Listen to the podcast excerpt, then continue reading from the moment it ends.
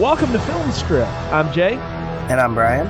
We're here to talk about My Bloody Valentine, starring Jensen Ackles, Jaime King, Kerr Smith, Betsy Rue, and Tom Atkins. Written by Zane Smith and Todd Farmer, based on the 1981 screenplay by John Beaird, and directed by Patrick Lussier.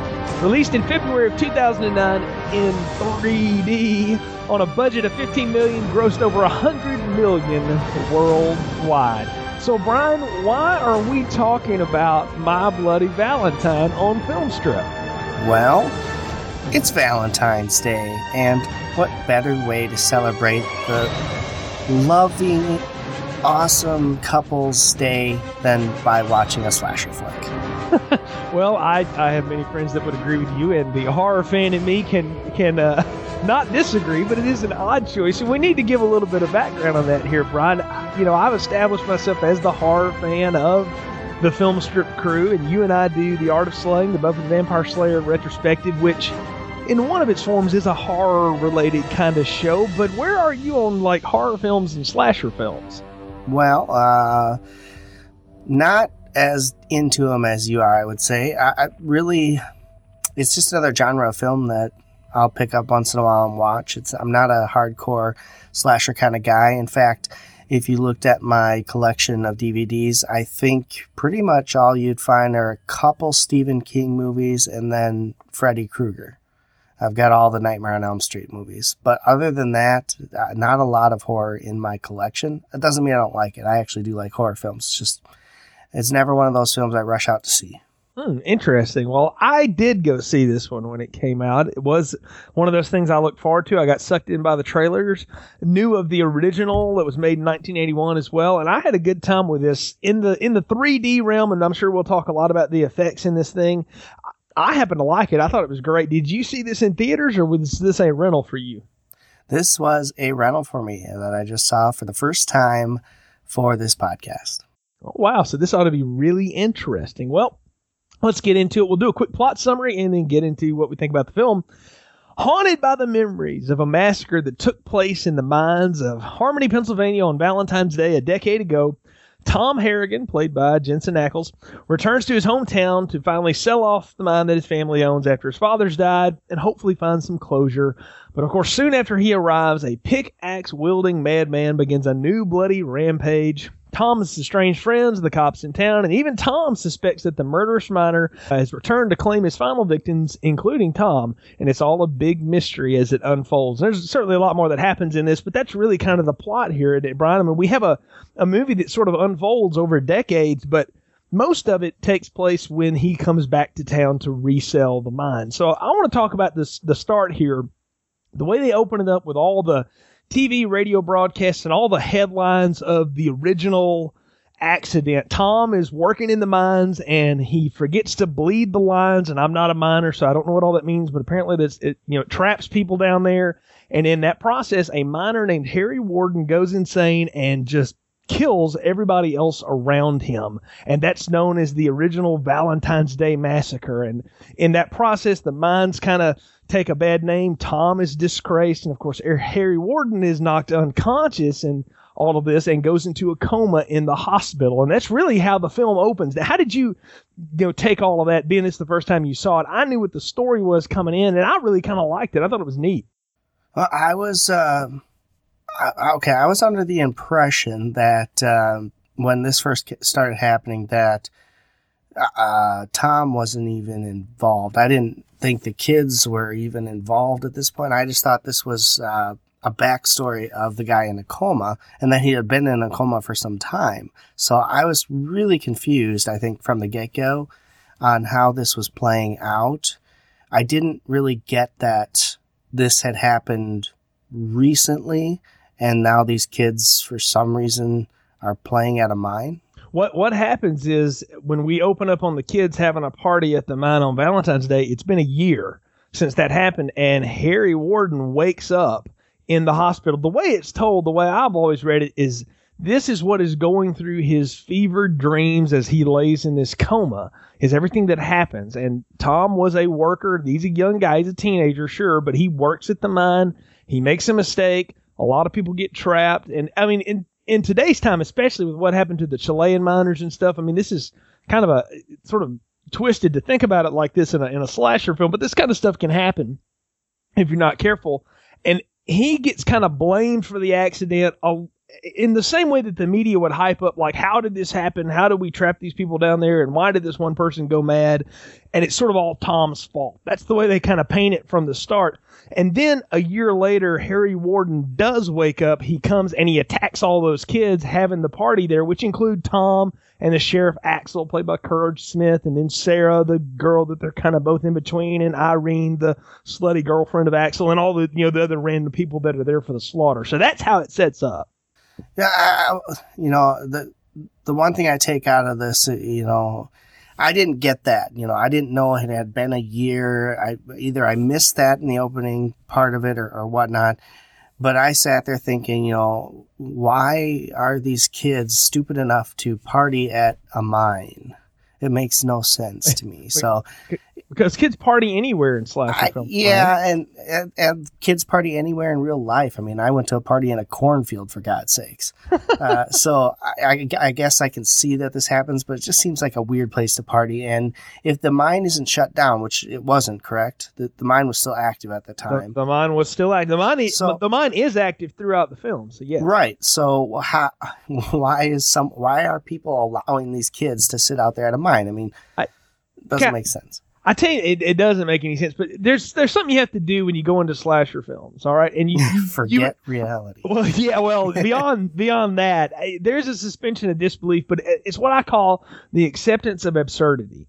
Because if you can accept the absurdity of the plot setups, then you can go for the ride that is the film. But if at any time you try to apply logic to these films, the plot would unravel. Like at any time in the original Halloween, if somebody had just turned on the lights and called the cops, it would have never happened. It would have all been over. But and, yes. and, if the cops had actually said, hmm, a mental patient escapes, maybe we should look for him instead of like, ah, he's probably you know playing in the woods. It wouldn't have happened, right? So, so you can't apply that logic. It is the absurdity of it, but the idea is that Tom is sort of blamed by everyone that for for what happened, even though he didn't kill anybody Harry Warden wakes up and goes on a massacre through the hospital. Now, I, I liked that, and I'm not a gorehound, but I really thought the killings in the hospital and the taking of the hearts and all the splatter on the walls and writing messages and stuff, I thought that was kind of hokey, but it was really cool. Like, this whole thing is played. And you got to understand, like in my mind, this film is made in the post Scream world, but it's not trying to be that sort of ironic Scream, I Know What You Did Last Summer, urban legend kind of movie, but it's aware of that so that it just sort of plays with itself. I like that. I thought it was fun and it was a really quick way to get everybody into the story because the story very clearly is going to be Axel, Tom, and Sarah. I mean, they set those up as the central characters from the start. Yeah, they really did. I mean, they start even before the. Well, actually, right after they, they get out of the, he escapes from the hospital and leaves the, the mess uh, you get to see the whole dynamic between those two. You know, Axel's with uh, Sarah, and he's talking about why you with Tom. You know, oh, you gotta wait for Tom, and and all this yeah. stuff. And you know, yeah. they set that up very plain and clearly that these three have some sort of a triangle going on between them. Axel's in love with Sarah. Sarah's in love with Tom. Tom's in love with Sarah. It's a whole big mess of of a thing that goes on throughout this movie. So I like that. You got it right out the bat. And I think that that was a good way to go. And then, you know, they start going down into the mine, and I'm thinking, are you freaking insane? Well, they're trying to figure out where all their friends went. See, because what is what's happening is, and this is what's amazing to me. Harry Warden gets out of the hospital, kills the entire hospital, goes to the mine, and takes out an entire party of teenagers. Now, I didn't exactly like hang out with the roughest people in high school, but I'm pretty sure like 30 of us, not everybody was going to get whacked, you know. But he right. kills everyone everyone's getting killed, and Tom gets left behind by his friends. Well, even before that, too, the, the, the, the thing that really got me is that you've got three of them sitting there hiding in what is virtually plain sight, right? They're, they're hiding on, on a corner of a wall, and uh, Harry goes walking past them I can, I can, I can get that. That's fine. I can believe that he goes walking past them because who's, you know, going to look there? It's dark, whatever. But when the idiot moron who comes in and starts yelling, Hey, is that you? You know, Tom, is that you? Blah, yep. blah. When he comes in there and starts yelling and Harry turns around, how does he not see the three of them right there.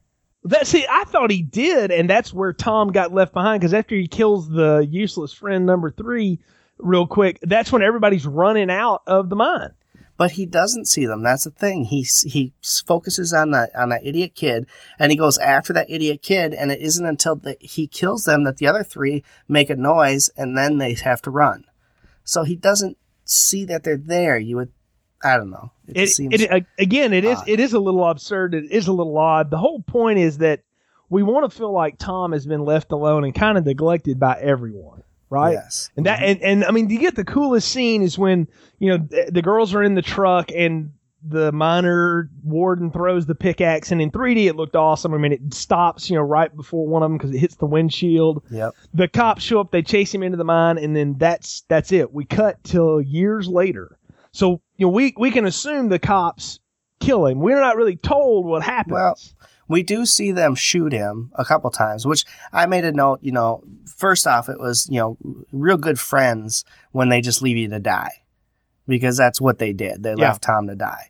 And but the police arrived, you know, just in the nick of time, and they shot him a couple times. So I, my note says, you know, it takes a pretty tough dude to take the bullets that he took and just start walking away. So it's left to assume that they got him or he got away at that point in time, but he was shot and wounded.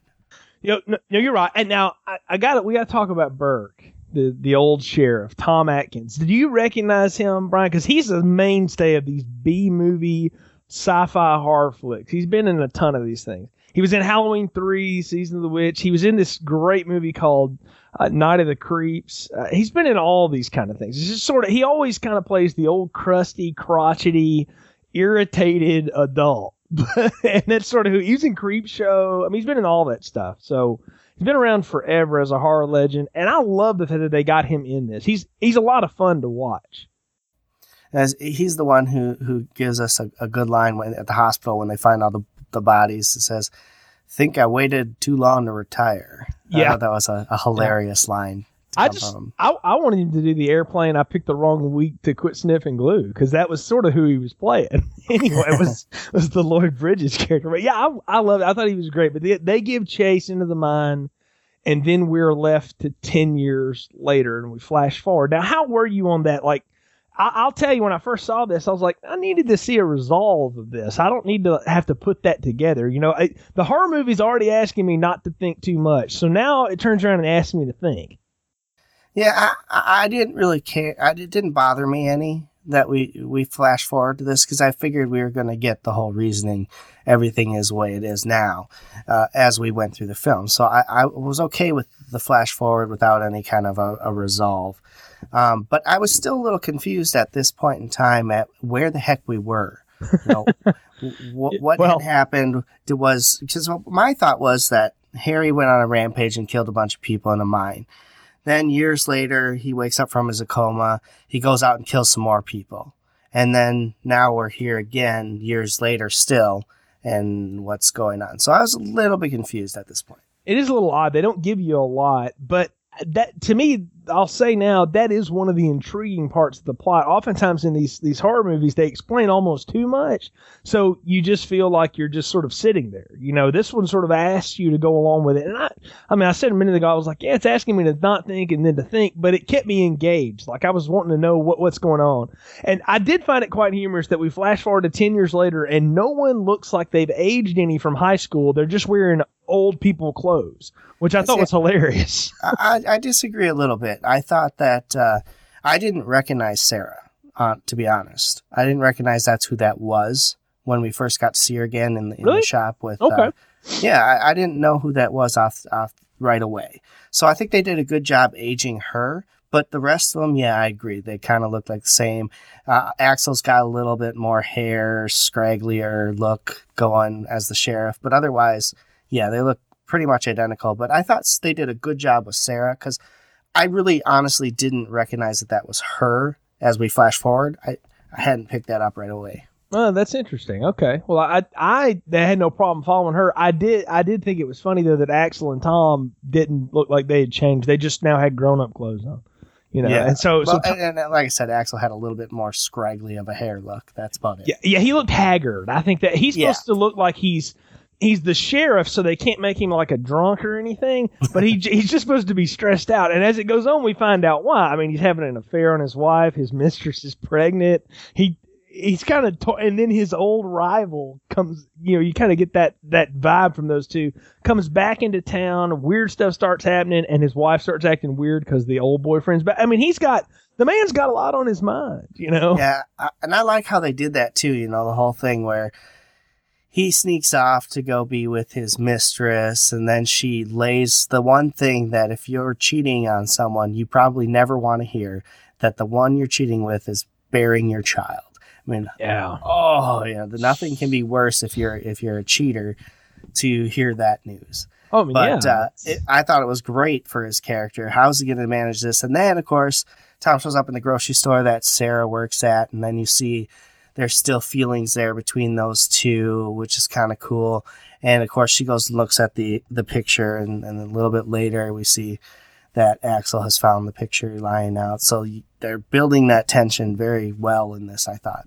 okay did did you start to get the feeling that they're painting Axel as someone who's shady from the start because he's a gruff guy we already talked about how he looks he's the most profane sheriff i've ever seen in a movie i mean Yes. he uses some foul language in this and i expect a little bit of that in a horror movie man he was pushing it a lot i mean he cussed out the cops he cussed out his wife he cusses out his deputies he cusses out everyone Yeah, I liked uh I liked it. I thought and I, I agree. I think that they they made it clear that this is someone to watch throughout the film and they and going on I actually thought to myself that uh, this is the guy I'm, I'm paying attention to this whole film. This is the guy I think is is doing what's what's going on because they just they really did a good job of putting that into your mind because it, Axel is always showing up after all the gore and guts take place, and I like that.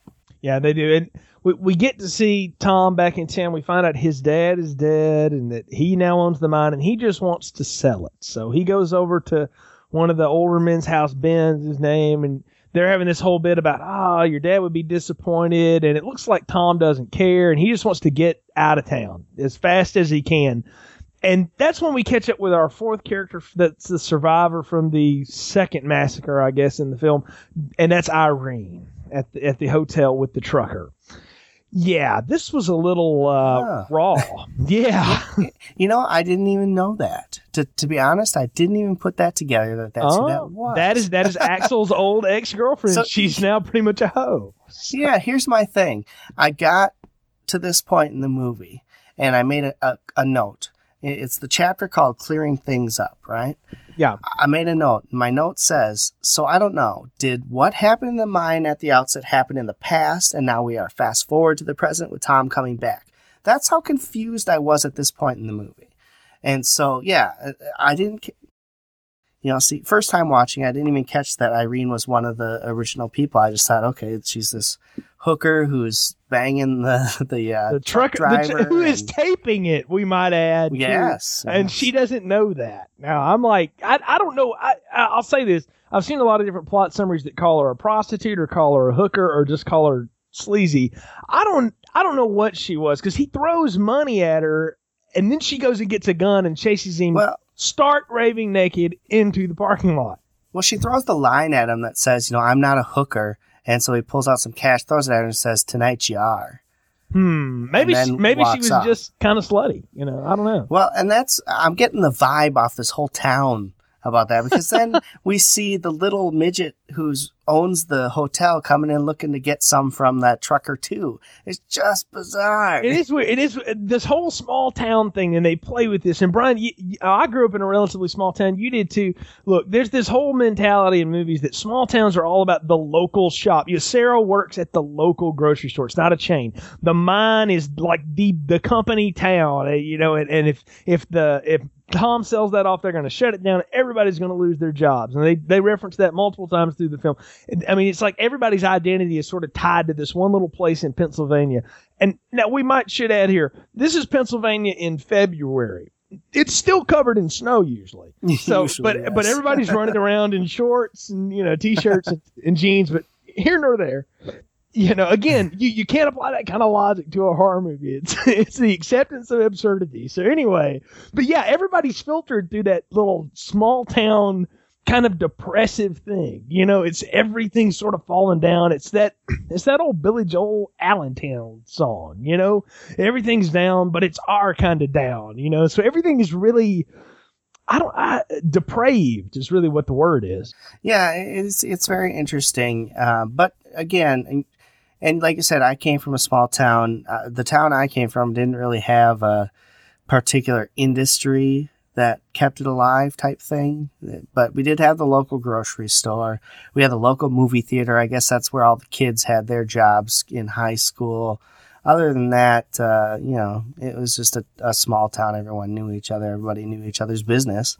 And uh, so they played well with that, at least here. I, I like that aspect of it. But again, I'm not familiar with the one industry takes over a town, but I have seen it. I have seen yeah. it in other small towns. Yeah, we've seen it. But th- then we get into the next kill because, like we said, Irene has chased the trucker who's treated her like a hooker because she is going to have her revenge. Yeah. Into the party, and he calls her like, "You don't have any bullets in that gun." And great 3D moment again. She squares him right in the face with that thing.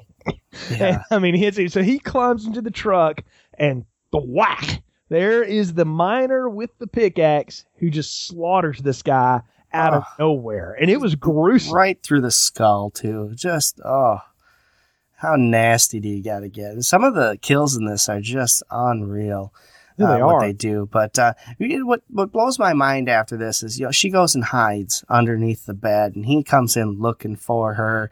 He, that's when the, the the little midget lady comes in looking for a little sum sum from the truck driver, and she ends up getting basically the axe through up through the chin yeah. and then thrown yeah. up into the ceiling. yeah, she she's unreal. a she's a little person. We should add, yeah, and he he lifts he like throws her with the axe through the ceiling. I, think I think midget covers little person. But cut that. Yeah, cut but what? Yeah. But what really drives me wild is, you know, she's under the bed. She she sees the the lady getting killed and and makes a noise, and that's how he finds out where she is. And then she goes on and she takes the bed frame and tries to use that as a shield, uh, which is a mesh wiring, basically. That's not going to protect you, honey. Yeah. Obviously, you're dead. If you're hiding between a wall and a wide open bed frame, you're dead. And it doesn't take long. But that just blew my mind. I, Would you not run? Uh, you'd think, but there's really nowhere for her to go. He's got her caught in the corner of that room, and yeah, but she's got the bed frame. She could toss at him to distract him, and then take off. You, would think. I don't, I, I don't, know, but she's there to be murdered. It, because look, she she's she's got something like you say that's got mesh through it. What's his weapon?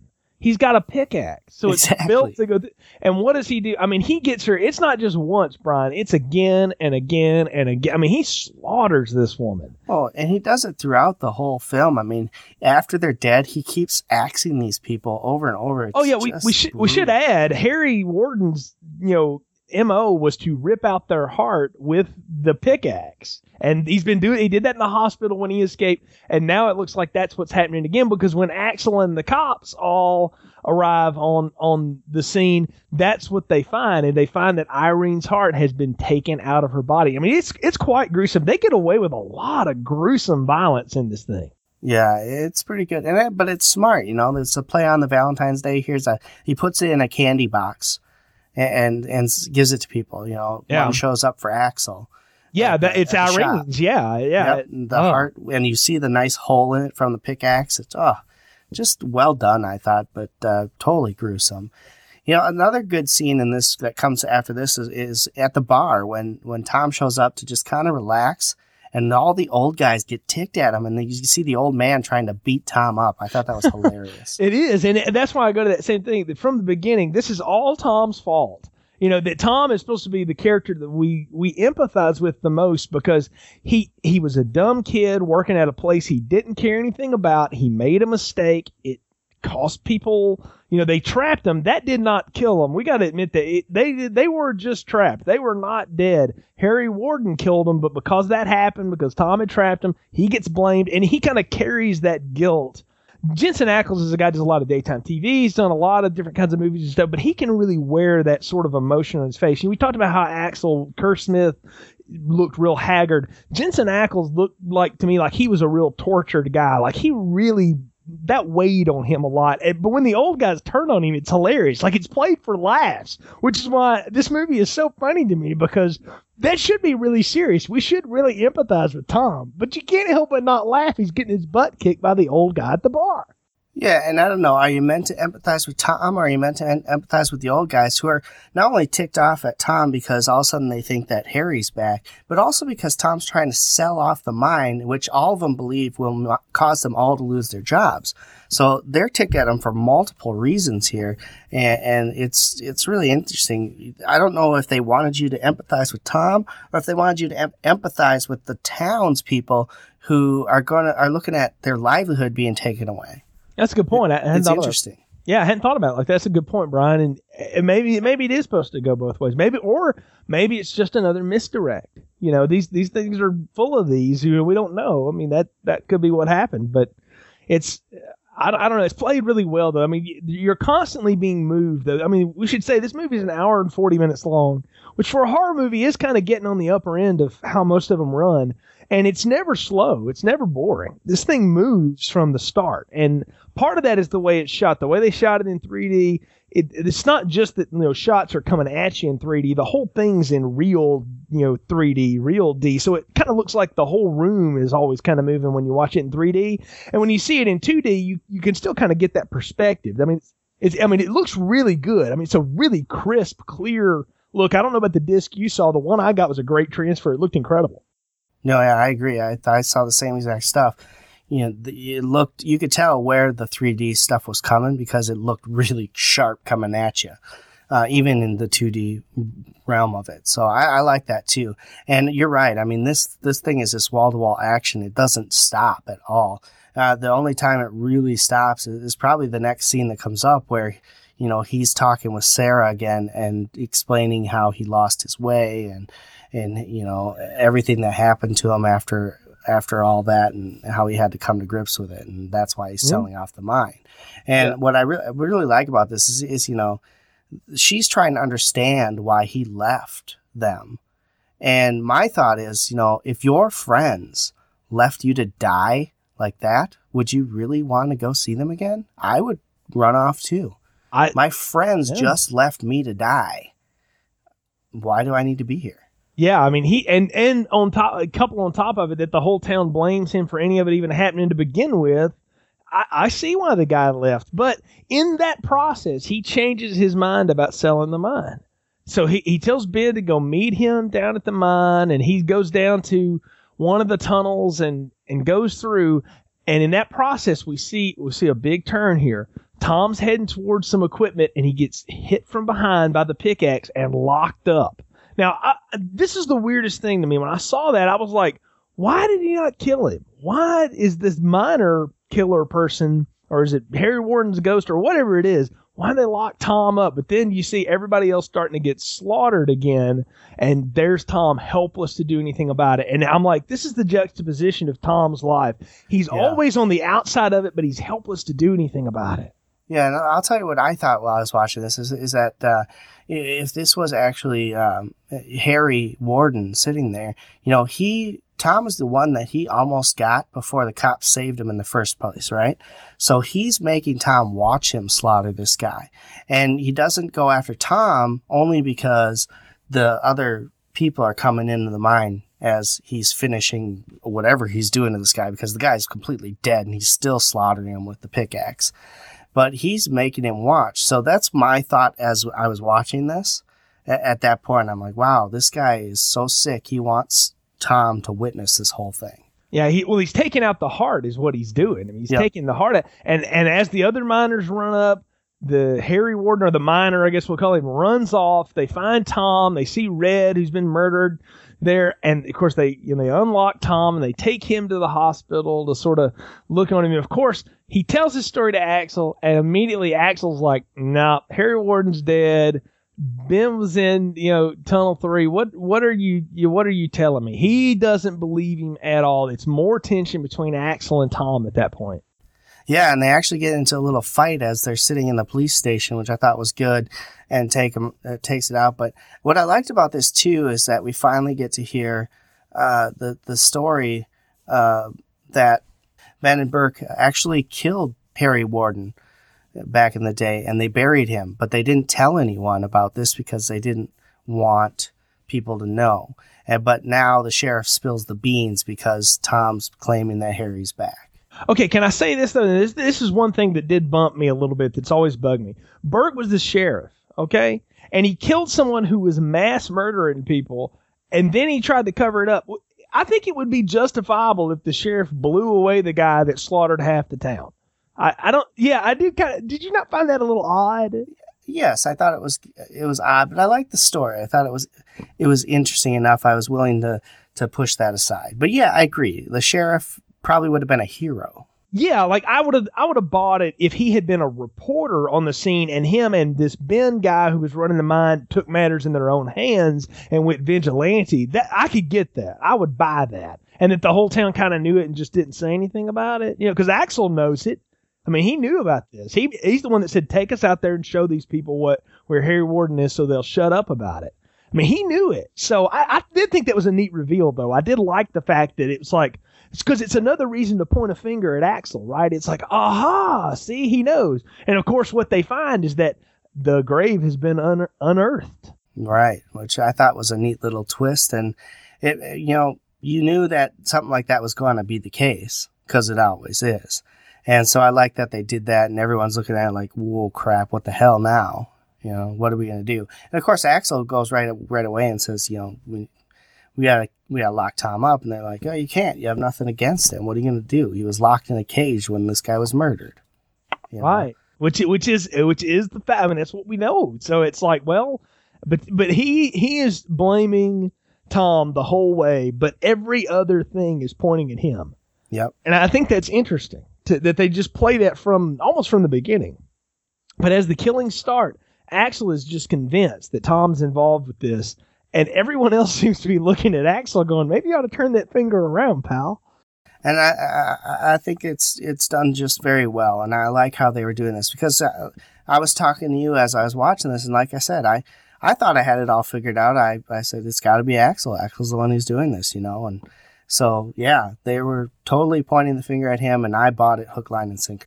Exactly. So we go back ahead, and Tom's hanging around the mines at, at dark, and I, I, what was he doing hanging around the mines? Is he waiting to find the miner? Is that it? I don't know. It's very weird what, what he's doing just hanging around. Well, that's exactly what it was too. He he wanted to he wanted to go after Harry, right? And he says that I'm going after him. But my thought was, you know, what a moron to to even think about going into the mine by yourself. You know, you're one dude against a, a murderer. But then he sees a light up in the we, the woods, so he goes chasing after that. And I'm thinking this is even dumber because this this killer can hide, and you're running through the woods not knowing where to go. He just has to jump out and you're dead.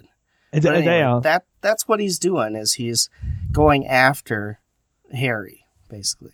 Yeah, Tom is, is looking around, and then we, we're back in town. Ben is at home, and he's he's drunk and he's playing with his shotgun. I don't, I don't know what's going on there. I don't know what you know. Anyway, he's playing you uh, know, he's playing with the gun. Of course, he starts hearing things happen, and what happens? Of course, Harry you know jumps out of the shadows. And that was a good jump. I don't know about you. I I literally kind of you know jolted a little bit. Even seeing it again this time, I thought, oh, that was well done. They they really paced that just right. Yeah, and man, what a way to go out. Oh yeah, he got shoved the pickaxe up, and he's yeah. just staring it down before getting shoved into it. Oh. Yeah, it's Just another brutal. one. Another one of those great 3D shots that if you don't see it in 3D, it still works in its 2D yeah. form. Oh, like oh, yeah. so, you know, so many times these 3D movies when they become 2D, they're just oh, they're just terrible. But that that worked. I mean, it was so again, it was gruesome, but it was. I don't want to say the word satisfying because I'm not trying to make light of death and things like that. But for a horror film, it was very fun. It was neat to watch. I mean, it really worked, you know. And of course, the call comes in that Axel that Ben's dead, and of course Axel's sending his deputies over to watch his kid, and they're going over to try to figure out what's going on. I mean, it's all. I mean, everything is starting to fly at this point. You know, now that's when Sarah and Megan, who is the mistress, the pregnant mistress, um, to Axel, are trying to close up the little grocery store, and the miner appears out of nowhere. Now I liked this up and down those aisles. It was really, it was very Freddy Krueger esque the way he kind of stalked him. Yeah, I like this too. I thought this was one of the the better scenes in this movie that I really enjoyed because you would look down the aisle, there he is standing there. They would come to the aisle and he'd be gone. And I just liked how the whole thing was done. I loved how he busted the the frozen food area open and she hits him with a piece of frozen meat. I thought that was pretty Yeah. good to get away. And, you know, just, my note says, you know, cheaters never win and Megan is toast. She gets pulled out of the, of the window and she's just gone. Now, my fear at this point, and this is kind of sick and wrong, is I, and I was hoping they wouldn't go there and they didn't, thankfully, but I thought that we were going to see Megan cut open and the Oh, Fetus. that- dude! Oh, that would have been gruesome. Oh, It would have been terrible, but it would have fit horrible. because then Yeah. you would have had Sarah seeing the the pregnant Megan while Axel sitting there, and this this scene that she admits to Axel that she knows what was going on. That's and see that makes me wonder, Brian, if there wasn't something else that maybe got cut because this thing, like we said, is already an hour forty minutes long. If something got cut that teed her off, or if she's just not as a, as aloof to it as maybe we think it is. I mean, it is a small town, right? There can only be so much going on. Maybe she knew. Maybe she didn't know she was Well- pregnant. I, I'm with you. It could have. Go, they could have gone there, but I'm almost glad they didn't, and that Oh, they I'm let. glad they didn't. Yeah, and that they let her reveal it. Like I know you were sleeping with her. Yeah, and you know, and they've set it up, I think, throughout this movie to make us think that she basically settled for Axel because Tom left. And that's why you can buy that she knew he was cheating and didn't do anything about it. Yeah, uh, it's. I think that's exactly what what they're yeah, they're trying to set up for you. So, but and and I think that's a good point is that she settled for him, but yet she's the one that's faithful to him. You know, yeah, and and not I think faithful that to her. in the end, she's the one who actually loves him over anything else, and I think she proves that for him in the end. And then I think you know it's up to him to realize that he was because I think Axel this whole time has always feared the fact that Tom would come back and he would lose her, and now Tom's back and he's going absolutely nuts. So she's proving her love for him, even though she knows he's paranoid about it. So we flash over to another house, and Axel and Sarah's kid Noah is being babysat by Nora or whatever her name is, the house sitter. And of course, what happens? But the miner shows up and slaughters her and puts her in the washing machine. Now, how did you go with that? That was kind of funny. funny. uh, it's interesting. I, I mean, I don't know that putting her in the washing or the dryer like that would cause her to flare up the way she did right away. Because I'll tell you what, uh, you know, God loved my mom, but she act she had fried my cat uh, in a dryer by accident. My cat, she was doing whites, and I had an all white cat, and the cat jumped in when she was wasn't watching, and sat down to lay down to sleep. My mom kept throwing the clothes in, closed it up, set it to go, went off, came back a little bit later because she heard it making a huge noise, opened it up, and there's the cat dead.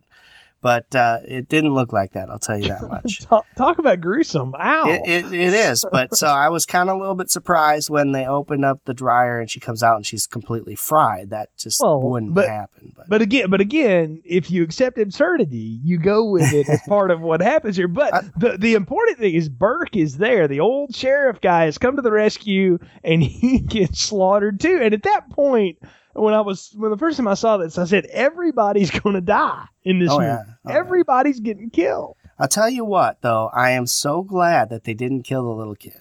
Oh, oh, that would have been yeah, too much. No, know, that, that, well, that, I- wa- eh, that when I was like, oh, when I was watching this, I, my movie mind is thinking, I'm like, the kid's going to be the killer in the sequel because everybody else is going to get whacked in the whole town, and he'll pick up the mantle. You know See, that? my my worry was you had uh, you have Burke walking around the outside there, and he's staring something down, and there's a window over there, and I'm just fearful that he th- sees the kid moving, and he's gonna shoot. That's what was going through my mind. And thankfully, they they didn't go anywhere near that. That was good, but uh, yeah, the kid survives, and and that also puts a little thought in that it could be Axel because these are this is his house, Yeah. and he lets his kid survive, but the house sitter gets to, gets roughed up. And, Yeah, the, the house sitter and the old sheriff, retired sheriff, get killed. So that's yeah, that that could have been it. That again, another finger pointing toward Axel. And Tom goes and picks Sarah up from the hospital, and try and that and he just comes out and calls it out. Yeah, Axel is doing all the killing. And I love that right at you know that moment she gets a call from Axel and he says the exact opposite thing and he gives a huge reveal that Tom had been in a mental institution for seven years. Now, did that telegraph anything for you, Brian? Well, you know, we were talking about this as I was watching this. I said, and I said, you know, it's got to be Axel unless what they're doing a Fight Club like situ- situation where he was in a mental institute. And he's got multiple personalities, and he's thinks he's seeing all this happen, but he's actually doing it. And that's the first glimpse that walked into my head that this could actually be Tom the whole time. And and that that that was the first time that when he mentioned the mental institution, you and I were talking, and I'm like, you know, the only thing I can see is that they go with the Fight Club thing where he doesn't realize he's actually committing everything he's seeing. Yep. So she drives the car off the road, like she causes the car in a wreck, and she runs and she calls Axel, and he tells her, "Go to my dad's old cabin, which is the one." You know, he, um, which is odd. It's the one he was cheating with Megan at, and it was also the one Tom ran off to when he was hanging out around the mines. And and we see she finds like hundreds of these little harp shaped candy boxes everywhere. So again, that I mean, right after they point a finger at Tom, they go right back and go, "Oh, this is Axel's dad's place. Here are all the boxes where the hearts go." Yeah, I thought that was pretty good too. Because then again, I'm thinking, oh, you got this scenario over here with Tom. You got the, but everything says Axel, Axel. So I'm still thinking it's going to end up being Axel in the end at this point. But so, yeah, and that that helped kind of solidify it a little bit. But I love what they did here when they went back to the mine and she has to she has to pick it. And I love what Axel did. I thought this was great. He says, "You know what? Just shoot us both." And then what happens? Tom goes, "Wait, what? Whoa, no, no, no, Yeah. don't listen to him." There, you knew right then that it was Tom. Uh, yeah, and the great reveal, she's like, he's right behind. He's you know he's going. He's right behind you. He's right behind you. And we see the Harry Warden miner walk right through. And I mean, then it was like, like you said, it was Fight Club, and we get to see everything else. We see all the other murders happen. The way we thought we saw them, we see Tom doing them now. Even the ones in the mine where he was trapped, he killed Red and then locked himself in as the other miners. I mean, it was really, and I got to tell you, I thought it was smart. I was I was thrilled at this point. I thought that is so cool because for a, for a cheesy dumb horror movie, they've taken a really cool trope like out of Fight Club and really turned it on its head and used it well. And then the the great reveal is Axel says, "That's right, isn't it, Harry?" And he goes, "Oh yeah," you know, and you can tell it's on at that point. That, that was incredible. That was really good, and I like how they they made Sarah realize that Tom was the killer as well. Not just the whole Tom backing off the shooting both of them thing, but then he goes and mentions the crime scene with Megan, of which he had never seen. He wasn't there, and she, he claims she told him, and she's like, "No, I never told you that." Yep. And I like that. I like that a lot. she's definitely the smartest person in this movie. So that's that's what we know from this. But it, it all comes down. Axel gets hit by the with a pickaxe, but he's not dead. They're they're trying to get away from Tom after they've knocked him out. He gets up with the axe. He's coming at him, and he gives Sarah the gun. Says, "I got one bullet left," because of course you can only have one bullet left, right? And he's like, "Don't miss." And she, and I love that it was again, it was a great 3D shot. It looks still looks cool in, in 2D. She blasts him through the stomach, and it goes out of his back, and of course hits a propane tank, which Steven Spielberg taught us in Jaws will cause a massive explosion, blows up the mine around him, and it all collapses on Tom. And that's that's where it is. You know, I mean that you know the next thing are the rescuers there, and they're pulling her and Axel out. Now I want to talk about. Well, first off, I mean, what did you think of the shot? I thought it was awesome. Oh yeah, I liked it a lot, and I thought it was genius to to shoot him where she did shoot him, where it goes in and out, entrance and exit wound, and then hits that uh, gas line, and the gas starts going up, and you just knew, oh crap, you know, uh, this is gonna be bad. She knows it. She runs and covers herself and Axel up while the whole thing blows, and I was I was really surprised to see that it didn't do as much damage as it as it could have to Tom, even though we're left to believe that he's toast uh, buried under all this rubble. Uh, but then, you know, the medics come and he's alive and he's saying, or they're saying, no, don't worry, buddy. We're, we're going to get you out of here. And I liked it. I thought it was great. I thought it was great, and then you get the the right through the eyeglasses, and you almost knew it was coming. You're like, Oh, oh, we're getting the POV shot. Here comes the pickaxe, thwack. You know, and and you see that, and of course Axel and Sarah have you know been taken out, and he's on the gurney, and they tell each other they love each other and all this stuff. And I guess you would after all of that. Oh, yeah. And and they leave, and you see the rescue workers all coming out, going, "Yep, all clear." And you see one kind of get away from the rest, takes off his mask and looks around, and it's Tom, and then he just walks away, and that's Love it. it. And- and I remember you messaged me everything. You're like, I love that he gets away. And I said, yes, because the killer should always walk away at the end, whether there's a sequel or not. And there won't be to this. They're not going to do another one.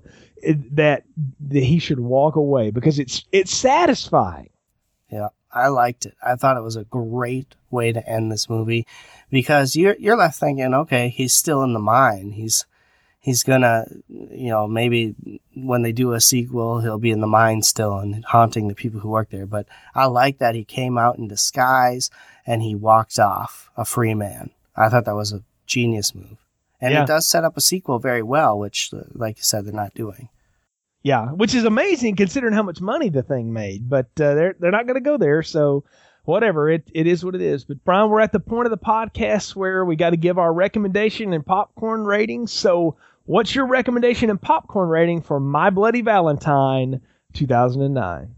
Well, my recommendation is if you're if you like horror films, and I know there are people out there who refuse to see them, but if you're listening to this podcast, I'm assuming you like horror films. Go out and see this one because this is really, really a fun movie. It's a great movie, and like I mentioned throughout the podcast, I was confused a little bit for a while, but once things really started picking up, that confusion went away, and I just really got to sit down and enjoy everything that was going on, and, and I really liked it. So for me, I would give this a large popcorn. I think this is a fantastically fun movie. Brian, I'll echo what you said there. I like this movie a lot too. It- for a horror fan, it's satisfying. It for uh, even if you're not a horror fan, you just want something that's a good jump scare and, and a little bit of you know fun. This movie's fun. It it it is kind of ridiculous in a lot of ways. I think we pointed out a lot of that. But if you just go with it, it does keep you engaged. It doesn't ask you to completely turn the brain off, and it looks incredible. It's one of the best shot things they've made. And I'm going to go out on a limb here and say this it's the best horror reboot they've done yet. And I've seen all of them. I've seen Texas Chainsaw, I've seen Friday the 13th, I've seen Nightmare on Elm Street. I even saw the Rob Zombie Halloween ones. And while I liked those, those were really different takes from the others. But in terms of doing a reboot that's supposed to be real, uh, you know, faithful to what the source material was or whatever, I thought this one was incredible. It looked great. It was a lot of fun. So I highly recommend it. And I'll tell you, folks, you can rent this thing in 3D and watch it at home, but I, I would not recommend that. You give yourself a pretty good headache doing that at home. Yes, Uh, I. I, this looks good in 2D. It really does. You can watch it and have a good time. You'll tell when it was supposed to be 3D, and you'll go, ah, that's where it was 3D. So I recommend it, and it's a large popcorn for me too. Not an excellent film by any means, but hey, it's a lot of fun. And hey, you know, on Valentine's Day, if you're with your sweetie and you want to do something a little different, watch something a little different than maybe your usual Julia Roberts rom com that maybe Ann or I talked about before this is a good one to go with. So I recommend My Bloody Valentine as well. Thank you for joining us for this review on Film Strip, folks. Look, you can check out our other reviews in the archive section. Leave us a comment in the guest book. Find links to our Facebook and Twitter pages, all at continuousplaypodcast.com. We got a lot of cool things coming for you. Uh, of course, as you know, we're doing our bi-monthly podcast now called Film Strip Sessions, where Anna and I talk about movie news and notes, and we've got a lot of other films we're going to be doing this year just for you guys. So thank you again for joining us. We really appreciate it. And for Brian, I'm Jay. Thanks for tuning in to Film Strip on Continuous Play.